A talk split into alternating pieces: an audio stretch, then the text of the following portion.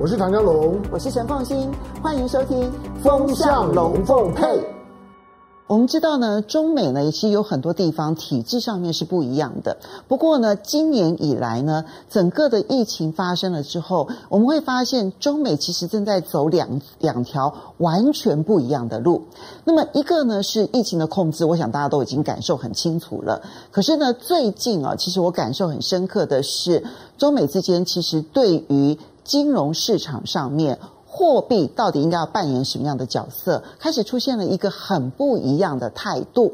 那美国的情况其实我们非常的清楚。美国呢，自从发生了疫情，然后导致了两千多万人的失业，那么这个时候整个全美上下呢，其实都非常的恐慌。然后呢，于是呢，你看到了联准会动起来了，联准会呢一次、两次、三次这样不断的用购买债券的方式释放资金出来。其实我形容那个就是一种变相的大量印钞。钞票，那不只是买这些债券，而且呢，他会直接买一些可能会跌落到垃圾等级的一些公司债，然后他还会直接融通呢，给一些这种企业，让企业呢不会受到流动资金的影响，然后倒闭。所以呢，他们花了很大量的资金。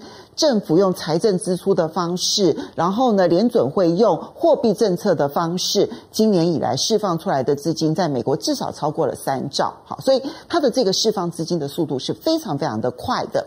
那么，可是这一边的美国采取的态度就是发钱、发钱、发钱再发钱，不管他用的融通的方式是什么样子的方式，他用的方法是如此。可是中国大陆在这一次啊，其实它跟二零零八年、零九年金融海啸的时候的做法刚好完全不同。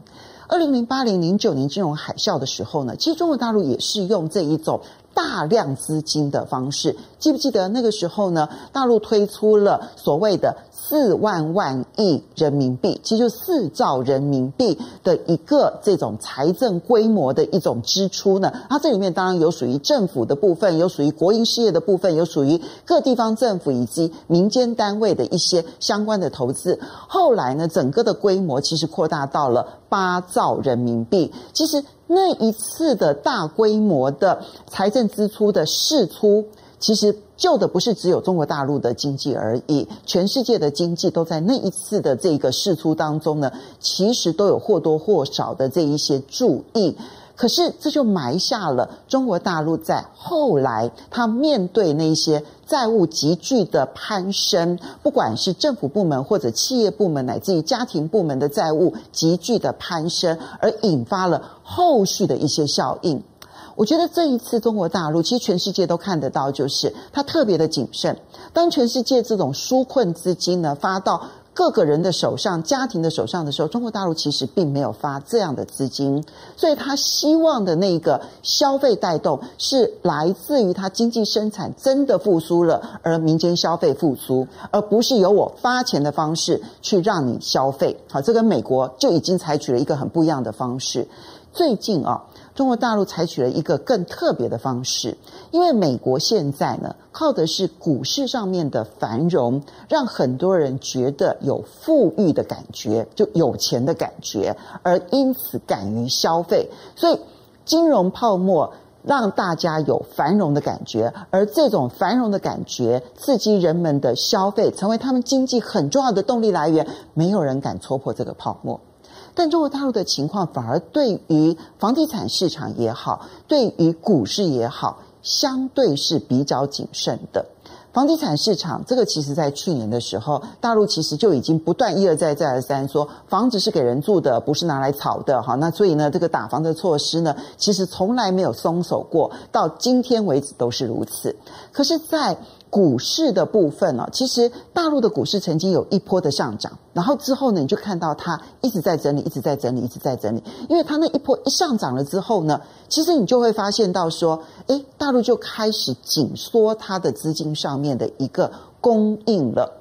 那么最近啊，大陆的金融单位口径一致说，不能够纵容钱炒钱，而应该要注意。资金是要丢到实业投资的，就实体上面的这些呃，不管是产业的投资啦，这些投资，就是你要实际上面可以带看到带来工作机会的，带来产品服务的，然后呢，带来未来性的，而不是钱炒钱的。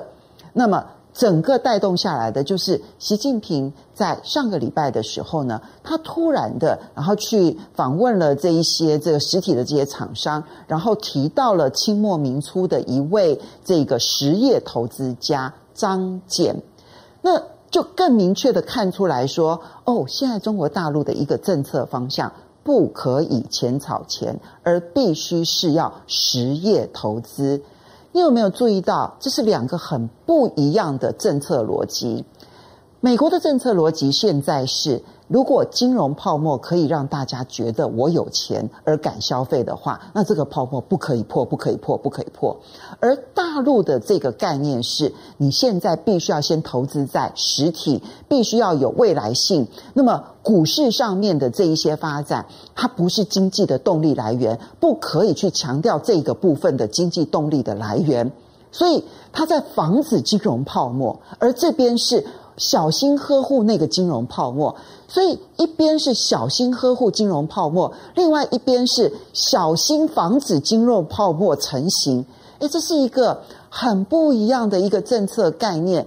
所以，我们当我们在看到股市的时候，其实你要注意他们所看到的面相是很不一样的面相。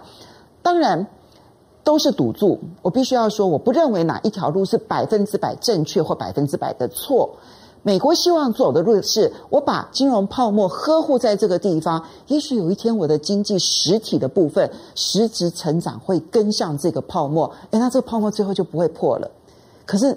你知道，实体必须要跟得快一点，否则这个金融泡沫随时会破。而另外这一边说，我不管这个金融泡沫，我不能让金融泡沫成型，因为金融泡沫成型未来会很麻烦。所以我与其现在让金融泡沫成型，我不如控管它，让它不要形成金融泡沫。然后呢，我让实体经济跑得快一点，最终这个金融会跟上的。两条路谁走的对，我没有把握。但是我们现在看到的是完全的两条路，因为一个很明显的例子，其实呢，美国自己有做一个统计，他们现在也非常的害怕这个数字，那就是货币供给的流通速度。什么意思？就是我每发出一块钱，然后它跑的速度到底有多快？在上个世纪，在一九九零到两千年的时候，那个时候它的货币速度跑得有多快呢？它跑到二点二倍，那速度是非常快的。那到了二零零八年金融海啸的时候，那时候他们最早推出 QE 的时候呢，还有两倍，其实速度也并不慢。